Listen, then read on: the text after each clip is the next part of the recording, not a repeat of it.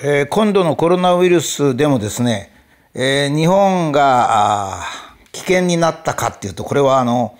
実態は危険じゃないんですね。えー、欧米のまあひゃくばいとかせんばいとかですね、にけたさんけたと、えー、患者数とか死亡者数に差があってですね、日本は非常に安全な国である。なぜこれが安全かっていうのは、これから慎重に検討してですね、この日本の安全環境っていうのを守っていかなければいけないわけですが、ちょっとその基礎知識として今日ですね、えー、日本はなぜ安全な国だったのかっていう過去形でですね、えー、少し整理をしたいというふうに思うんですね。まあ、日本はせんきゅうひゃくよんじゅうごねんにアメリカ軍に占領されまして、えー、それから復興が始まり、まあ、朝鮮動乱の収益がありですね、さらにえー、高度成長しました。えー、第一次の、私がまあ第一次って言ってるんですけど、第一次の高度成長期っていうのはせんきゅうひゃくごじゅうろくねんから、えー、せんきゅうひゃくななじゅうねん付近まで、えー、石油ショックのあたりまでですね、年率 きゅうパーセント で増大しました。この頃私は、まあ、学生から社会人というような年齢で、その日本にいたんですが、まあ、決して安全な日本とは言えませんでした。まだあの当時の国鉄ですね、今の ジェイアール は三河島事故とか鶴見事故とかいう大きな事故がありましたし、それから三河炭鉱とかそういうところの大きな石炭の炭鉱事故ですね、まあ、ちょうど今の中国がですね時々大きな事故をしております。まあ、最近でもタンクローリーの爆発事故とかそういうのありますが、まあ、そういう時代でした。えー、化学工業もですね、私はその後半に化学工業にいたんですが、化学工業もですね、まあ、今の福島原発みたいなもんでですね、えっと、有毒物を海に薄めて出してたんですね。まあ、あの、毒物というのは薄めりゃいくらでも出せるんですね。あの、基準値ってのありまして、例えば、れいてんれいいちパーセント とか、じゅうピーピーエム とかつったですね、そういう規制値がそれぞれの薬品だとか、廃棄物にかかっておりまして、えー、海岸線に工場があればそれは簡単なんですね。海水をどんどんポンプで汲み上げる。この汲み上げるのはもうほとんどただ同然の電気で大量の水、海水を汲み上げられますから。で、陸上にですね、核搬送を作ってですね、でそこにあの有毒物をタラタラタラと垂らすわけです。で一方、えー、海の水がポンプでダーッときますからね、それを薄めて出せばもちろん基準値以下なんですよ。今やろうとしてるあの福島のトリチウム水と同じなんですね。海に、海の水に薄めて出せばいいじゃないかとか、それから海の水に薄まっちゃえば大したことないよという、そういう荒っぽい時代でした。まあそれ、それなりに勢いはあったんですが、荒っぽい時代でしたね。えー、当時、東京はあ下水が発達してなかったんで、バキュームカーとか、まあバキュームカーの前は、さらにこう、汲み取りだったんですが、まあ、バキュームカーになって、そのバキュームカーで集めた人間の糞尿をですね、えー、船に乗せて東京湾からずっと沖合に行ってですね、沖合であの糞尿を捨ててたわけですね。これはあの、悪い面といい面があるんですね。海の栄養という意味では、まあ、人間の人糞というのは結構栄養がありますから、まあ、いいっちゃいいんですが、まあ、そうすると黄色いベルトができたんですよ。海流っていうのは一定の方向にしか流れませんから、えー、なかなか海が汚い、まあ、うんこの塊みたいなのがぷかぷか浮いてるっていう海になっちゃったんで、まあ、これも考え直せないかんっていうことになったわけですね。それから労働条件も非常に悪くて、私が働き出した頃はですね、工場の中でチェーンとかそういうのに巻かれて腕がちぎれてると、その腕をお前持ってけっつって持ってったりですね、それから、えー、少しガスが漏れてるんですね、いつも。そうしますと若いのがですね、本当はしちゃいけないんですけど、ポロシャツをですね、ズボンの外に出すんですね。その頃は、あの、爆発限界のガスも出てましたし、逆に言えば、あの、衣服の方も帯電防止が不十分でですね、それで若いやつが暑いもんだから夏、ポロシャツを外に出すとですね、ズボンと擦れてですね、そこで静電気が発生してパチッといくんですよ。だからその火花でバーンと爆発して、誰かが吹き飛ばされて死ぬと。まあ、そういうような環境で、まあ、今日本人は中国でそういう事故が起こると笑ってますけどね、まあ、そういう時代でした。えー、ところがせんきゅうひゃくななじゅうねんにななじゅうねんちょっとですけど石油ショックが起こりまして、そしてまあ成長率はそれまでの年率 きゅうパーセント から よんてんごパーセント に下がったんですが、世の中はやっぱり落ち着いてきたんですね。一つはお金持ちになってきたっていうことですね。えー、貧すれば鈍すると言いますけど、やはりあの人間はですね、金持ちになると考え方が真面目になります。まともになりますね。それで、えー、せんきゅうひゃくはちじゅうねんだいに入りますと、今度はあの、私はその頃工場で主力ね、のメンバーとして働くようになるんですが、えー、汚いものをですね、流してはならないものを海水に薄めて流すなんていうのはとんでもないという時代になるんですよ。もうですね、じゅうねんぐらいで、お前何やってんだって言われちゃうわけですね。だってもう、それからちょっとじゅうねんまえまでは、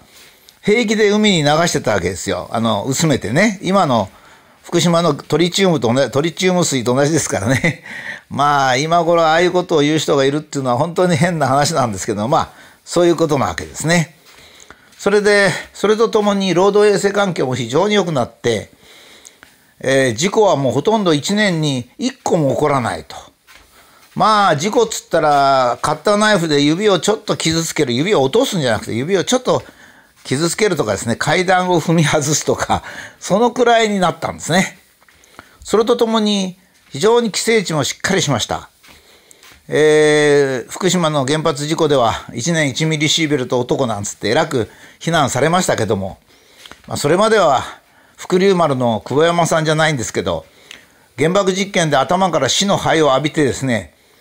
頭が立ちどころにはげ、はげて、そのうち放射線、放射能で死んでしまうというのは、そういう事例があったぐらいなんですよね。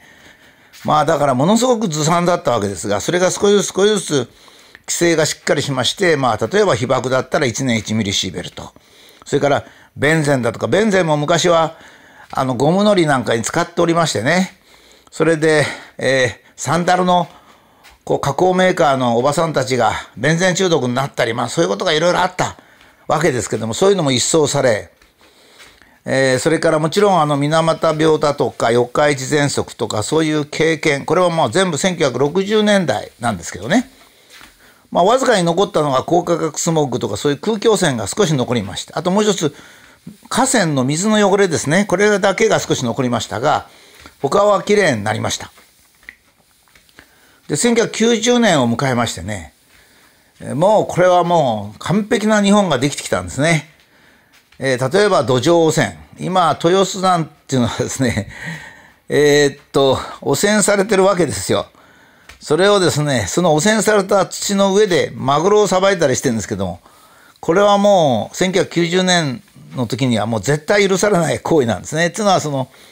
人間っていうのは間違えるわけですよ。間違えた時に事故が起こるんですね。あの、交通事故でもそうなんですよ。普通に運転してる時にいつもいつも交通事故が起こるわけじゃなくて、なんかちょっと考え事してたとか、なんかうっかりした時に事故が起こるわけですね。ですから、あの、そういうその汚い土地の上に建物なんか建てますとね、そのうちそういうこと知らない人が、えー、ちょっと井戸を掘ったりですね、それから土を掘ったりするんですよ。そういう時に事故が起こるんで、あの考え方も東京都の、まあ、小池さん、小池都知事の判断、ものすごい無茶苦茶でしたけど、えー、結局ですね、到底そのせんきゅうひゃくきゅうじゅうねんに出来上がった日本の安全環境ではもう考えられないような措置でした。もちろん福島原発もそうですね。あの、そして、まあ、これが全部にせんじゅうねんだいに起きたことなんですけども、えー、せんきゅうひゃくきゅうじゅうねんだいにはもう一つ食品衛生で エーディーアール つったかな、ひゃくぶんのいち規制っていうのが行われまして、まあ、それまで食中毒っていうのは、大体年間に今せんにん、にせんにんという規模であったんですが、それが現在でもひゃくにんとかひゃくにん以下とかいうようになったんですが、これはなぜかって言いますと、これだったら安全だなという量のひゃくぶんのいちに一気に下げたんですね。で私もその時少し関係しておりましたけど、本当にこんなに厳密にしなくていいんじゃないかと実は若い頃思ったことを思い、思い出しますが、現実にはそれがすごい効いてですね、もう一桁以上安全になりました。これがまたスーパーの発展にもなりましたね。えー、例えば赤ちゃんを抱えているお母さんがいる。その赤ちゃんは風邪ひいたり、虚弱だったり、アレルギーがあったり、いろいろする。ところがお母さんはいちいちほうれん草を買うときに、このほうれん草にはどのくらい農薬が入ってるかとか、元気な時は大丈夫だけど、熱は出してる時はダメだとか、そんなこといちいち考えて買えないんですよ。それからまあ変色する人もいるし、いろんな人がいる。それでまあ製造側にもこういろいろばらつきがあるし、買う方にも健康状態に差がある。で、全てのことを満足してほぼ安全な社会というのはひゃくぶんのいちだと、まあ、いうことになってきたわけですね。それでもう一つの大きな考え方はですね、群で見るようになったんですね。それまではこう A さんという一つの個別の人が健康上大丈夫かという視点でした。えー、原発の時ですね、誰か大臣がですね、えー、汚染された水を飲んで、これは大丈夫だったじゃないか。それはもちろんあれは成人男性ですから、一番あの頑丈なんで、そんなのダメなんですけど、赤ちゃんにしてもですね、赤ちゃんに飲ませて、その赤ちゃんが病気になるかとか、そういう基準だったんですよ、それまでは。あまあ、簡単に言えば。ところがですね、じゅうまんにんあたり、どのくらいに被害が出るかっていう群になりましたね。まあ、そのよそれによって、まあ、今大体じゅうまんにんでろくにんぐらいっていう感じですけども、規制はですね、そういう規制にせんきゅうひゃくきゅうじゅうねんぐらいから徐々になっていきました。もちろんあの原子力もそうですね。いちねんいちミリシーベルトっていうのはじゅうまんにんあたり ろくてんろくにん。だからひとりの人を検査しても大丈夫だと。だけど統計的に処理すると、えー、この状態だとじゅうまんにんにろくてんろくにん、えー、被害を受けると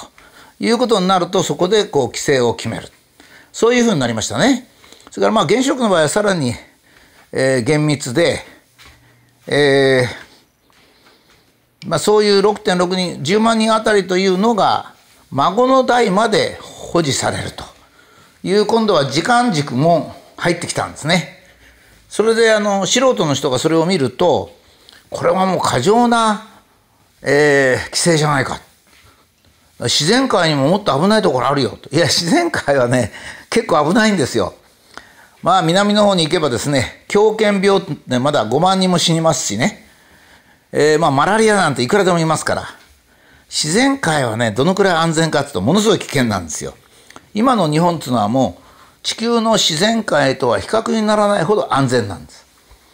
そういう集団での安全、つまりじゅうまんにんに対して、まあどのくらいの損害が出るかということもだんだん進んでまいりまして、現在の安全な日本というのができて、それであの中国は危険だとか言って笑ったりしてるわけですね。それからこの前私が狂犬病っていうのも今まだあるんですよ、あの結構多いんですと。マラリアなんか岡山大学の調査ですとよんひゃくまんにんっていちねんに言われてるぐらいですよって言うと、みんながえっつってびっくりするわけですね。それはどうしてかっていうと、まあ、日本は今賞味期限もありますしね、非常に安全な国になった。しかし最近ですね、それがガラガラと音を立てて壊れつつあります。一つはまあもちろんテレビウイルスですよ。テレビ新聞がですねの記者が全くそういうことをあの勉強しないんですよ。えー、日本が安全になってきた理由はなぜか、なぜ公害なんていうのがでで起きてこなくなったか、なぜ食中毒があ非常に少なくなったのかということを勉強せずに、えー、なんか変な専門家に聞いてきた。その専門家の方は今度どういう具合になったかというと、政府から研究費をもらうようになったのはせんきゅうひゃくきゅうじゅうねんなんですね。でせんきゅうひゃくきゅうじゅうねんだいっていうのはですね、日本にとって悪夢の年なんですよ。バブルが崩壊する、道徳が崩れる、えー、新聞やテレビが報道を曲げる。それで、えー、研究者は国から研究費をもらうようになる。そういうことでもう賄賂みたいなものがいくらでも増えてきて、そして素人が自由に発言するようになる。素人が発言するのは結構なことなんですけど、素人がわからないままに発言する。それで現在のですね、今度のコロナウイルスの件についても、専門家は金をもらうために間違った発言をする。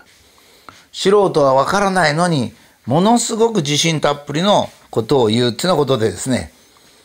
えー、私は今ですね、あらゆる面で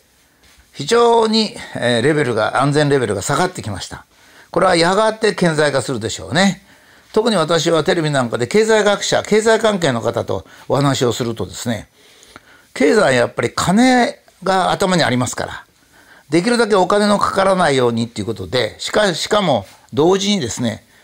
じゅうまんにんあたり何人とか、そういうような新しい考え方によって、現在の日本のこの素晴らしい安全性が確保されているということは知らないでですよ。勉強しないで。そして発言されるのを見てですね、非常に危なくなってきたな。日本の中国化が進んでるなぁと最近心配しております。